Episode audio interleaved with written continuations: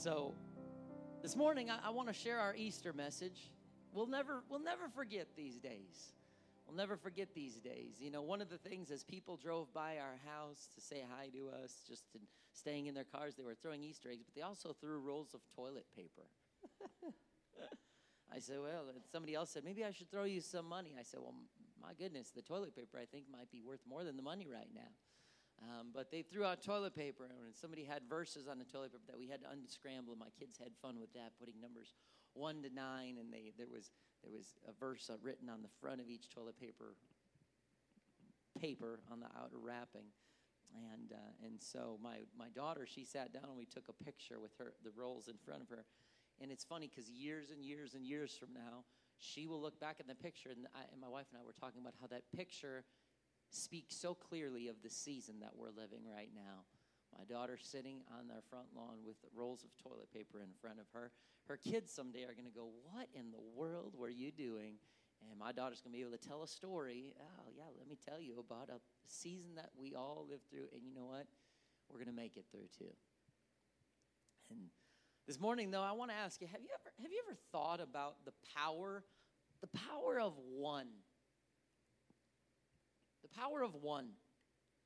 Now, if you're a golfer, comment online, please. And when I say golfer, that means that you pay money to a park system or a private course to go use their equipment, they're, they're, to drive around on a cart, and you have a set of clubs that you swing at a little white ball. That does not mean you have to be good at it. Um, I like to pay money, and I enjoy the scenery. I enjoy everything from the trees on the left side to the water on the right side when I'm golfing. If you're not a golfer, you're, you're not laughing. If you are a golfer, you are laughing. Why do I feel like right now Chad Pittenger is commenting something on YouTube or Facebook about my golf game? Um, uh, yeah, yeah, or my brother-in-law. I just, I just have a feeling. People that have golfed with me know I like to see the whole course. But golfers have a saying, and their saying is this: one shot can keep you coming back. That's the saying. If you're a golfer and you've ever used that saying or heard that saying, go ahead and comment. If you're a golfer, you know that you probably have said or used or heard one shot keeps you coming back. That means that, man, you could be swinging that club. The driver could be, I mean, you're hitting golf balls all over the place. You're hitting underneath the ball up. You're hitting on top of the ball and it's rolling up there. You can't find the golf ball. You, you know, you, you, pull, you paid more for the sleeves of golf balls that you bought than you did to actually go out and play the round. Can I get an amen from anybody out there? But one shot, though, you hit one shot, just like that picture on your screen, the ball's close to the cup. One shot, and you're going, man, I can do this, and I'm coming back next week. Or basketball. I like sports, so pardon the sports analogies. So I give a give a shout out to some of the guys I play in basketball with, Brother Kevin, Brother Jamel, Brother Tim, Brother Chris. We we try to get together and play basketball. We're missing basketball right now. I know that they're missing it. I'm missing it. But if you ever played basketball, and those guys know me because I'm a thinker, I overanalyze things. So once I start missing my shot, I get analytical. And once you get analytical, you're in trouble. You, you, you can't. You can't do that. But that's why when you see like these superstars, if they get to the free throw line, if they just hit one shot and make a free throw, that can open up the floodgates for them because shooters shoot. You just shoot till you're hot. And so, but but the thing is, is sometimes just watching that ball go through the net, just one shot can change the rest of your night playing basketball. Power of one. How many of you had one teacher in school who believed in you? Maybe it was in kindergarten, sixth grade, 12th grade. There was just, I wonder, maybe, again, if you're watching, we love interaction here. Well, if you're, if, you, if you're unfamiliar with Pentecostals, man, we are not silent in church, okay? We're like, woo, praise God, amen. I don't take, we don't take that, we don't take that offensively. So come on, interact with me. If you have a teacher that you remember, go ahead, post the teacher's name. If you're connected to them, tag them. Let them know that they had an impact in your life. You know, you could say graduated from, you know, I, I know I, I was blessed. I was in a tiny private school, but I got to be valedictorian. In my valedictorian speech, I gave a shout out to Brother Marshall Newble. He was a teacher of mine. in high school, Parkway Christian Academy. Graduated in 1999. But so go ahead and throw that on there. Tag a teacher. Put somebody's name on there. A teacher that that one teacher made a difference in your life. That something they said, that the way they interacted with you, the way they believed in you. How about one word of encouragement? You ever been down before? You ever been frustrated? You ever been sad, disappointed, discouraged? And someone comes along, just puts a hand on your shoulder and says, Hey, you're going to make it. You're going you're to be okay. I believe in you. There's, there's really not many things more powerful than to have someone who really, truly believes in you. And it gives you a word of encouragement when you need it. The flip side, how about one word of criticism? Maybe it's a parent, always critical of their child. What are you going to do? You're never going to be good at anything. How you don't listen to what I have to say? It can be it can be pretty discouraging to be criticized all the time when someone is constantly berating you and telling you what you're doing wrong, what you could do better, how you don't listen, how you are you never going to get it. Maybe you've worked with someone, had a boss, maybe your parent was or is like that. And it gets very discouraging to have one person who's always criticizing. But even in spite of our challenges right now, guess what? We're still one nation under God. I'm thankful that it's not arrogant, but I really truly believe we are a part of the greatest country in the entire world, in the United States of America. I'm thankful, thankful to God that I was born in this country and I am a part of one nation under God. Or how about the power of one vote of who will lead that nation? Notice I picked a ballot. I did not pick a president.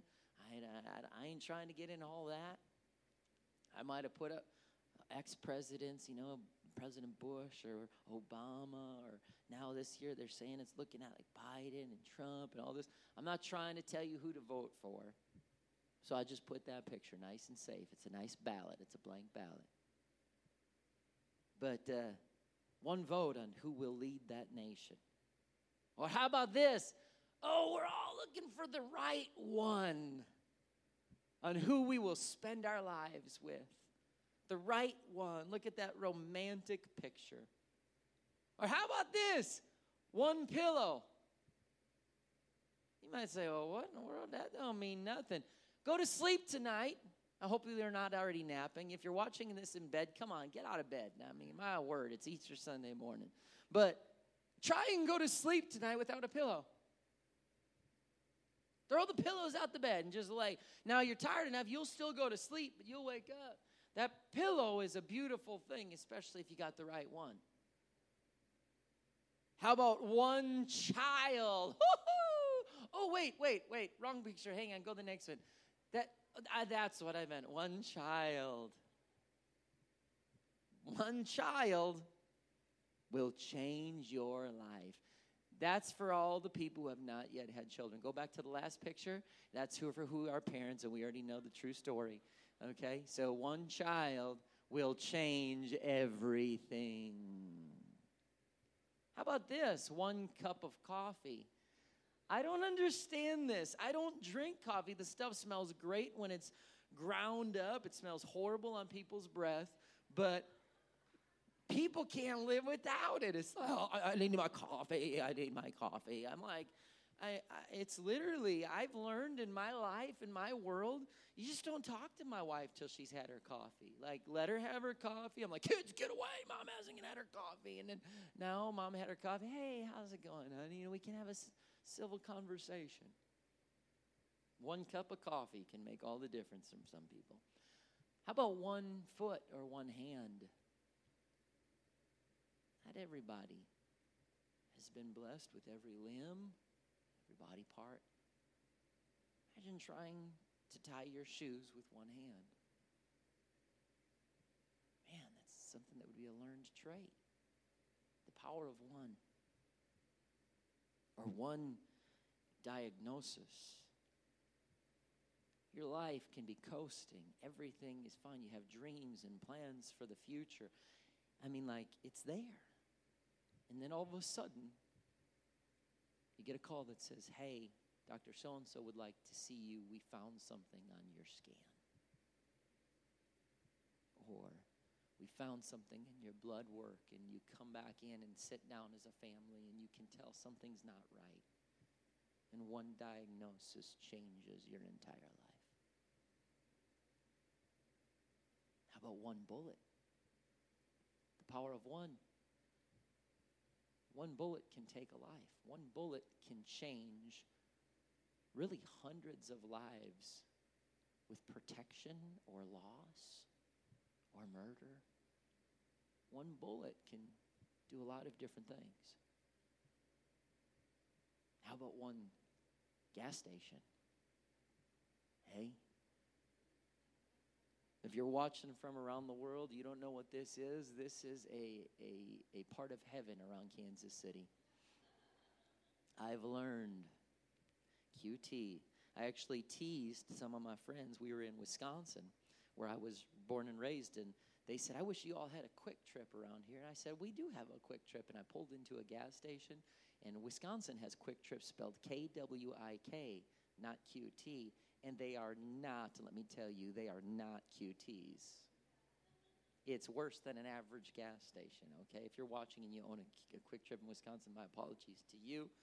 But QT, you need gas anyway, right? Your gas tank is on E and you're looking around, you ever been there before? I know nobody is procrastinators watching online. None of you ever let your tanks get below a quarter tank. I know that. I'm, I'm positive of that because we have people that are prepared, visionaries. But talking to those random strangers out there that sometimes let their gas, you see that gas and the red light comes on or the yellow light comes on, you say, well, no, you got it down to a T. I actually have 43.4 miles before my gas runs out and and sometimes you cut it close and all of a sudden uh, the gas station's closed and oh my goodness what am i going to do? And all of a sudden that light's been on longer than you're accustomed to and your palms are sweaty and your blood pressure's rising your heart is racing and you're wondering if you're going to make it to a gas station. And then you see one oh the power of one gas pump. But you've also been not only waiting to get gas but you've also been waiting to use the restroom at the gas station. There's power in one toilet. Oh, hallelujah. You can say, oh, that's so disgusting and vulgar.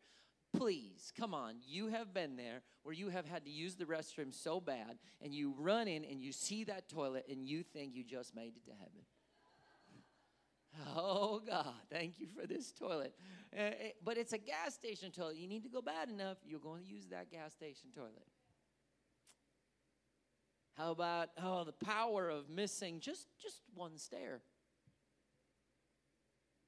I just missed a stair, just one, just one, the power of one. Just missed one stair, that's it. Heads up. How about the power of one virus? I mean, it literally shut down the whole world. The power of one. That's what I want to talk to you about this morning. Jesus, thank you so much for every person who has tuned in today. I'm so grateful for them, uh, every man, woman, and child. God, I just pray that your word would minister, that the thoughts that you've laid on my heart would really come to life in every home, on every device. God, I just pray that you'd have your way as we remember everything that you have done for us that we celebrate this weekend. In Jesus' name. There's so much power in just one, not only in our everyday life, but also in Bible times. Think about it. Without day one, there is no heaven and earth. Adam and Eve had just one rule don't eat from the tree, just one. Instead, one sin changed the whole world. Noah built one boat and brought salvation to his family. One burning bush changed Moses' life and therefore the entire nation of Israel one haircut. Some of the guys are watching online go, "Oh Lord, don't even go there." Okay, this is this is bad, bad news. It, thank God, somewhere along the line, I learned to cut my own. I'm glad we're on social media. I'm far away; you can't see where there's the gouges and the nicks, so I, I look better from far away. But at least I, at least it's not down here, right? But one haircut, though, with Samson, it's changed everything. David killed one giant with one smooth stone. But then he watched one woman take one bath and it changed his entire family's future, destroyed the future of another family. But when we go to the New Testament and one man comes on the scene in one sinful world, his name was Jesus. And he lived one life and he was taken and placed on one cross, buried in one tomb, and one weekend changed everything in history.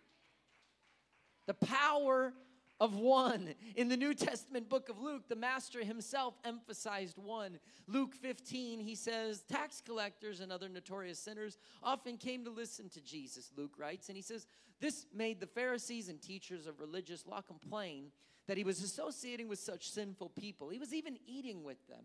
So Jesus told them this story. If a man has a hundred sheep and one of them gets lost, that leaves how many math scholars? 99. You, you're very good. One of them gets lost. What will he do? Won't he leave the 99 others in the wilderness and go looking for the one till he finds it? And when he found it, he will joyfully carry it home on his shoulders. Imagine finding this lost sheep. The shepherd's got the sheep on his shoulders coming home, and this guy's just pumped. Whoa, I found the lost sheep. And when he arrives, he'll call his friends and neighbors, saying, Rejoice with me, I found my lost sheep.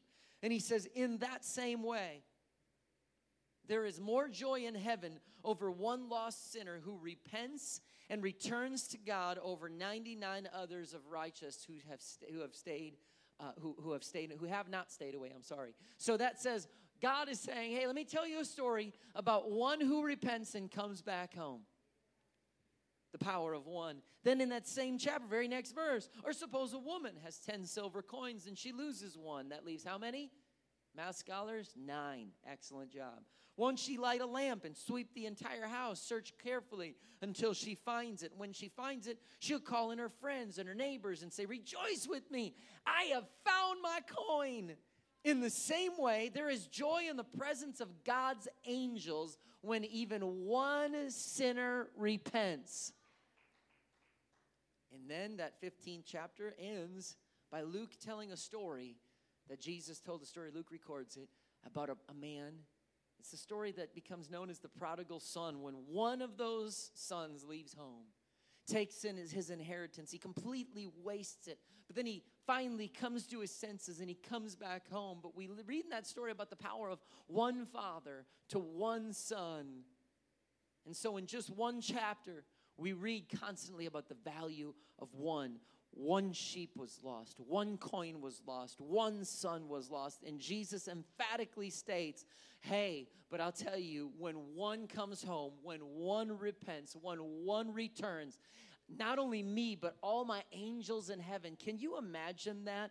That if you're watching this right now and you've never completely committed your life to God, if you've never repented of your sins, that if you at the end of this message just were begin to, to raise your hands or kneel down or just begin to say, God, I'm sorry. You don't have to read a card, you don't have to read my words. Out of the, the, the genuine spirit of your heart, you could say, God, I am sorry. I'm sorry for my sins. I'm sorry for the life I've been living. And the prodigal son in the prodigal, the father embraces his son, and when he returns home, his son says, "Dad, I'm not worried to be here. Just let me be a servant." His dad says, "Ain't no way. Kill the fatted calf. We're having a party. My son was lost, and he's home." If you're watching and you're saying, "Well, I just don't know," you, when you repent, the power of one, all of heaven. Can you just imagine this party? They're not social distancing in heaven, okay? Can you imagine this party that they have when one sinner repents? The power of one. But then you back up to the fifth chapter, Luke, and you see the same concept. Luke 5 12, in one of the villages, Jesus met a man with an advanced case of leprosy. Everyone else stays away from him. Unclean, unclean, stay away. He's going to get you a disease. And Jesus, he bowed his face to the ground and he approaches Jesus and he says, If you're willing, you can heal me, you can make me clean. Jesus reached out and touched him and said, I am willing. And he said, Be healed instantly. The leprosy changed, it disappeared. But then it doesn't end there. Jesus instructed him not to tell anyone what had happened. But he said, Go tell the priest, let the priest examine. That was the, that was the, the, the law of that day. And despite Jesus' instructions, verse 15, the report of his power spread even faster, and vast crowds came to see and to hear him preach. This is the story of Jesus healing one leper in one village, and we see Jesus making time to pay attention to one man that most of society deemed worthless. And the one miracle, though, caused the multitudes to follow him. The multitudes came around him. There's a precedent here. When we make time to let one person know how much they mean, the multitudes will take notice when we, as the children of God, will understand the power of one. Society may deem that person worthless, unworthy. Why are you spending time with them? But when we see the value of one, that's when the masses take notice. An entire nation of Samaria was introduced to Jesus in the, by, by one witness of one woman. In John 4, Jesus stops and begins talking to a woman who was living in sin. And he starts to discuss her sin with her. His disciples had gone to get food. And they come back and say, Why are you talking to that woman? But he understood that when he spent time with that woman and he invested, he saw something in that one woman. And when his disciples under come back, look at John 4 27, they came back and they were shocked to find him talking to her. And what do you want to talk? What do you want to talk to her for? But look at the result of talking to one woman. The woman left her water jar beside the well and ran back to the village, and she told everyone about her interaction with Jesus. She said, Come and see the man who told me everything I did. Could he possibly be the Messiah? So the people came streaming to the village. Oh, in churches, we want people to stream to our buildings, and we want people to stream to our live stream, and people to come and, and we want God just bring us revival and do all this stuff. I believe that some of the key when that's going to happen is when we, as the church of God, understand the, ba- the value, the power of one. The multitudes didn't come until Jesus stopped for the one worthless, so to speak, leprous man. The one worthless lady who had a ton of sin in her life. But no, he didn't see he, he didn't see worthlessness like we do. Jesus saw the value and the power in every one life. Don't expect your influence to expand to the masses when you don't understand the value of one. And finally, the disciples got it too. Peter and John were willing to stop for one lame man in Acts 3, and it opened up the door for greater revival in Jerusalem.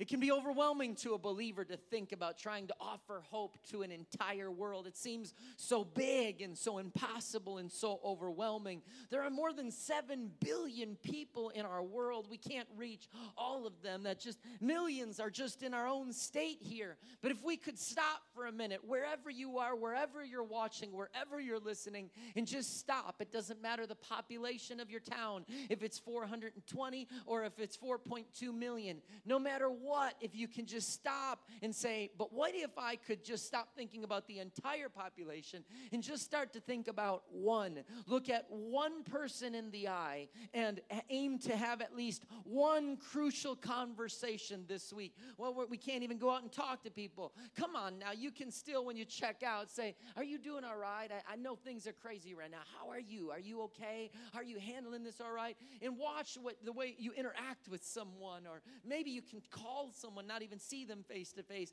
Aim to have at least one crucial conversation. Teach an online Bible study to at least one person. Take time to call and check on one person. Intercede in prayer for one family member. Not don't oh 7 billion or or there's 37 uh, 36,000 in Liberty or whatever. No, no, no, no, no. Just stop. What about one? Just one person power of one. You want to talk about God emphasizing the power of one? Look at Ephesians 4 for there is one body and one spirit, just as you've been called to one glorious hope for the future. There's one Lord, one faith, one baptism, one God and Father of all, who is over all, in all, and th- living th- through all. If you have never had the one name, this scripture says it's emphasizing the oneness of God.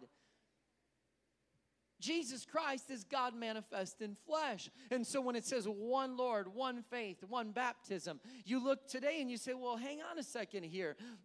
Look at society. Look at, look at society. They, they, they've, they've, they've changed everything. And, and, and you got some people that will say, well, you need to be baptized in Jesus' name. And others say, no, it's the titles Father, Son, and Holy Ghost. And other people say, no, you need to be an, you get baptized as an infant. And someone says, no, you need to be an adult. And, and someone says, you know what, you got to be uh, baptized, uh, you know, by, in, in the name of Jesus. And, and, and there's all these arguments back and forth about how baptism, and some people say, no, you sprinkle water. And others, no, you go under the water. And, and so what does the Bible say if there's one baptism? If there's one baptism, then we say, well, well, let's look through scripture and let's look and see. Jesus commissioned these, these uh, disciples and he empowered them and spent time with them and he sent them out and he said, Go make disciples. Go, greater things than what I've done, you're going to do. So he, he empowered them. So, what did they do when you look at Acts, when you look through the book? And how did they baptize people? Well, guess what? Even Jesus himself, it says Matthew 3 16, he came straightway up out of the water. That tells me nobody sprinkled water on Jesus' head. He, the, the Bible says John the Baptist baptized in a place where there was much water. Why would Scripture include that important piece of information if, if all you needed was a cup? Because that in order to be baptized the biblical way, the way they did it, the, the root word of the Greek word baptism actually means to immerse in, in down, a downward plunge, to immerse in a processing liquid, a sharp downward course. That shows me to that that's uh, hey, baptism according to scripture was be placed under the water, that the water would cover you. You were buried in that water. And I don't want to be baptized in any name other than the name of the one who died on that cross for me and paid the price. You don't want to call like, don't don't call over Savior or Father or Son or no no no. I want to hear the name of Jesus. I want to hear someone say Jesus means God has become our salvation. So when I get baptized, I want to be baptized in the name of Jesus. And so this morning, it's it's great. It's Easter Sunday. You know what? I, I guarantee you, you want to drive yourself over to this church. I will have gloves on my hands, a mask on my mouth, and I'll, you know what? I'll tell the authorities this is the most essential thing we're going to probably do this week. We have clean, warm water. We, you can just knock on those doors. We'll get you in here. We will baptize you in the name of Jesus Christ for the remission of your sins. That's why he died on that cross. That's why he did that. So if you've never been filled with the Spirit, He'll put His Spirit in you. You've never been baptized in His name? Let's do it today. We'll baptize you in the name of Jesus. What an amazing weekend it would be to, to repent of your sins and to get baptized. For the rest of your life, you would always remember the time. I'll never forget when I watched an online message, drove to a nearby church, repented of your sins. And I'll, I'll, I'll even say, we're not going to limit this. If you're watching from another state and you say, oh, I wish that we lived closer to you. Inbox us right now. And if you are saying, I want to be baptized, I want to have my sins washed away, I want to cause a party in heaven with God and the angels, inbox us right now. And as soon as I'm done preaching, I will get on that messenger inbox and I will find you a church near you that baptizes in the name of Jesus for the remission of your sins. You don't have to come here. I will track someone down who will do that for you. You will never forget. Oh, I watched an online message, drove to a nearby church, repented of my sins, were baptized in Jesus' name. God filled me with His Spirit, and it was all on Easter Sunday during a global pandemic when we were social distancing, but I just felt something that I couldn't wait another moment. But here's the thing is I already try to bring this around to a close. As I prepared for this message, yes, I want to baptize you if you need to be baptized. Yes, I want to see you repent of your sins. Yeah, I want to see that party in heaven. But as I prepared for this message, I just felt God strongly give me in my spirit that as I, it just every time I kept praying and preparing this and studying, and God was speaking that there was going to be at least one person who would be watching this live stream and you're holding on to one mistake. Right now, as I'm talking, you're literally going to the fact I keep tripping over this. I did this. You don't understand. This is a part of my past. I just did it yesterday. That there's, there's one thing that just keeps getting you. And you're holding on to that. And you're clinging to that. You feel like you've messed up, and you know what? You have. So have I. You know that that one major thing, you just you can't seem to forgive yourself and you're you're even uncertain if God can forgive you. Because that one thing, that power of that one thing that just keeps you in bondage and holds you down. Maybe you feel a bit like the Samaritan woman, and honestly, she went to the well in the afternoon, the hottest time of the day, just to avoid people because her reputation was so bad. And she said, I don't even. And so when she sees Jesus sitting there, and oh, he's he's a Jewish man, he's not going to talk to me anyway. But he says, Hey, how's your husband doing? Uh, the man I'm living with isn't my husband. Yeah, you're, you said right. You've actually, you've, there's, you've had a couple of husbands. And, and he starts telling her about her past, all of the things that she was trying to hide. Jesus exposes them. But he doesn't respond the way she thought he would respond. She doesn't respond the way, unfortunately, some people, even in churches, do. Are you kidding me? You did that? That's, man, that's messed up. No, no, no. Jesus doesn't cut off the conversation, he takes the conversation deeper. Jesus wants to expose the things that you're trying to hide, including that one big thing that just you can't seem to let go of. He says, Let's have a conversation about that. I want to expose the things that you're trying to hide but not in an effort to make you, to belittle you, in an effort to free you from those things. And for some, you've avoided coming back to church, coming to church, repenting, because, oh, there's that, that one thing, and everybody knows, and people know me, and I've been gone, so I don't know how, I, how, how people would receive me. Maybe you're more like the prodigal son and you've walked away from the father's house. You've been living a life that you know would not please the father. And so you say, I don't even think I can come back. I think I have to stay away from the father's house. Maybe you're like the lost sheep and you know you're lost. You don't know what to do and you're just praying and hoping somehow that the shepherd's going to come and find you, but you have no plan on how to get back to the flock. You're just kind of lost. You're out there wandering. That for, for each of you, there might be a different circumstance, but I believe that God's just laying on my heart to tell you that He sees the power and the value of one. One. It might sound cliche, but it's so true. It's so true. If if you were the only human being on the face of the earth, it's so cliche. I hate to say it, but it's true. He would have come and God would have taken on flesh and he would have stood before Pilate and he would have went through the beating. He would have went through the humiliation. He would have went through the beard getting plucked out and the cat of nine tails ripping through his skin. He would have went through the crown of thorns being pierced through his skull and into his brain that caused such sensational pain that would have been agonizing. He would have went through the blood running down the old rugged cross and down that hill. He would have went through all of it for that one thing that you're hanging on to for one person's one sin that you just can't seem to let go. And so you're avoiding repentance. You're avoiding the baptismal. You're avoiding uh, getting involved with the church. You're avoiding coming around because, oh man, you don't know my, my, my past, what I've done. I've done this. I've done it many times. I just recently did it again. And so I just, ah, I just, I just, I got to stay away. But God's saying, I would have taken on flesh just to save you, just to empower you to make one choice. Why? Because one weekend, what we're celebrating, what we're remembering today, one weekend changed the story of the entire world. Without that one weekend, we're all in trouble.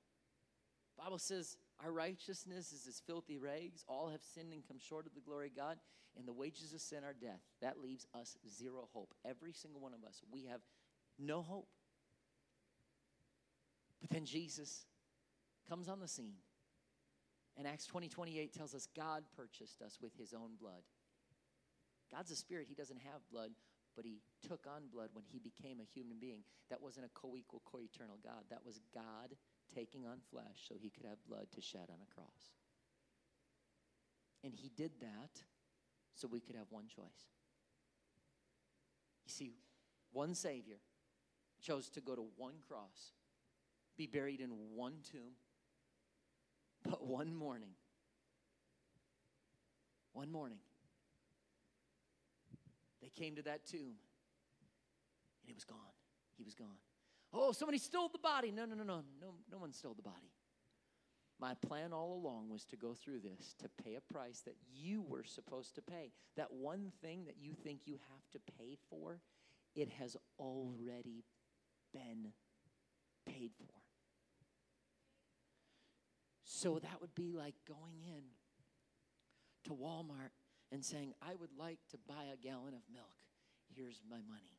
And you take the gallon of milk and walk out and come back in and say, I'd like to buy this gallon of milk and give them more money and walk out and come back and say, I'd like to buy this gallon of milk and give them money and walk out. And that you get the point? I'd like to buy this gallon of milk. At some point, a cashier would say, What in the world is wrong with you? What are you thinking? Why do you keep paying for something that has already been purchased?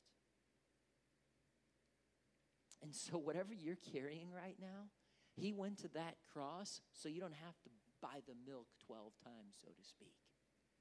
He went to the cross to pay for the things that you think you have to pay for over and over again. It's just a matter of what? What will you do with this? What will you do with what he did? You see, one decision to repent and to turn to God not only gives them a party, but it changes your life forever. One short drive to a baptismal tank where someone can pray with you and say, Have you repented of your sins? I baptize you in the name of Jesus Christ for the remission, for that removal, that cancellation of every one of those sins. All the sins that He paid the price for that one day on that one cross, on that one weekend when He rose on that one morning. And He reversed the curse of that one sin that was brought into the world. I baptize you in that life changing, life saving name. And it's because of the blood of Calvary that all of those sins that you have been carrying can now be washed away in Jesus' name. And you know what? Then He will, eh, eh, He, he wants to put His Spirit inside of you, just as what happens throughout the book of Acts. But what does this lead us to? As the singers and musicians come back up, it leads you to one decision. See, the Greek word metanoeo for repentance literally means an about face. It's a, it's a decision, it's a change in thinking. So if you're sitting there and say, Well, I'm not really feeling anything, even if you weren't feeling anything right now, your life is changed by the way you think. And so, if you're watching right now and you have never repented of your sins, one cross, one Savior on one weekend, one morning, one burial, one resurrection has come to this moment, and it's given you one choice the power of one.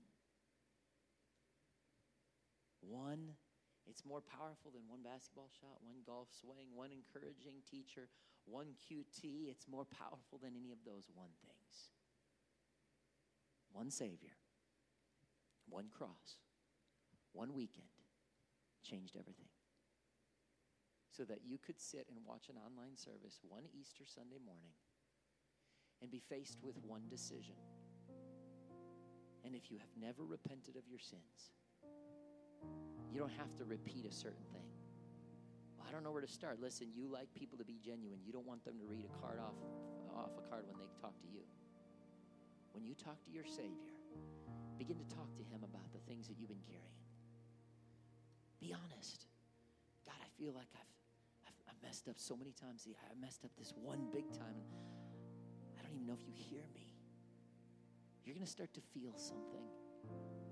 You're going to start to feel something as you pray that prayer. Be genuine. Somebody might say, Oh, thee God, thou art awesome. You don't need to sound like that. I don't know who sounds like that. For me, it'd be, it might be, God, I'm so sorry.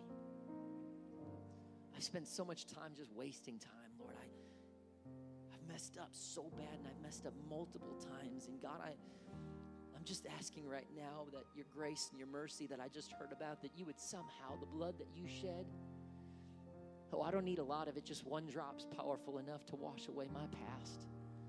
God, I'm sorry, Jesus, for all of the things that I have done and said and thought, things I participated in that, God, I, I never should have participated in. Lord, and some of the times it wasn't even an accident. Sometimes I made direct choices to go completely against your plan for my life. I didn't acknowledge your presence. That prodigal son, he left his father's house, took it all, and he knew exactly what he was doing. That's why when he came back, he had nowhere else to turn. He says, Oh man, I don't even know if my dad will take me back, but if I go and I just beg to be a servant, maybe he'll take me back. Listen, that might be your attitude, but scripture says, Come boldly before the throne of grace to obtain mercy. So you can walk in, not with an arrogance, but with a boldness. A boldness in what? Oh, I'm not bold right now about all my things I've done. No, what your boldness is not in yourself. The boldness is not the goodness of your past. The boldness is that the cross of Calvary is strong enough as it says in the Bible. That the blood of Calvary is just as strong as I read about in the Bible. So, with that confidence, I'm going to come before my Lord and Savior. That one weekend, that one cross, it changed everything. So, I got one decision right now. And there's going to be power in that one decision. I'm going to pray a prayer of repentance.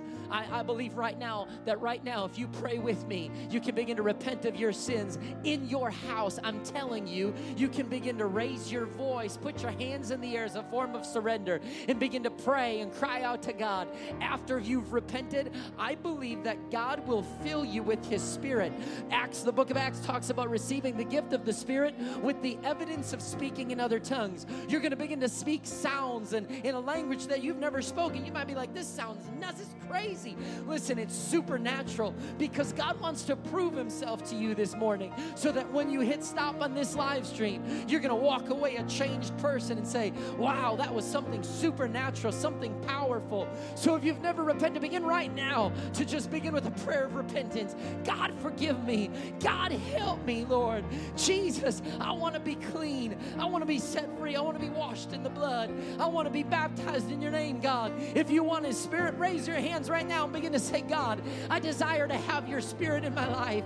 I believe right now, if you begin to raise your voice, you're going to begin to speak sounds you've never spoken before. God's going to fill you with His Spirit right now. If you already have that, I'm telling you, let your kids, let your family hear you and begin to speak in tongues, begin to pray, begin to seek God right now. Watch what God can do right in your living room. Watch what God can do right now. Just make that one decision to respond. Make that one decision to worship right now. Make that one decision to pray right now.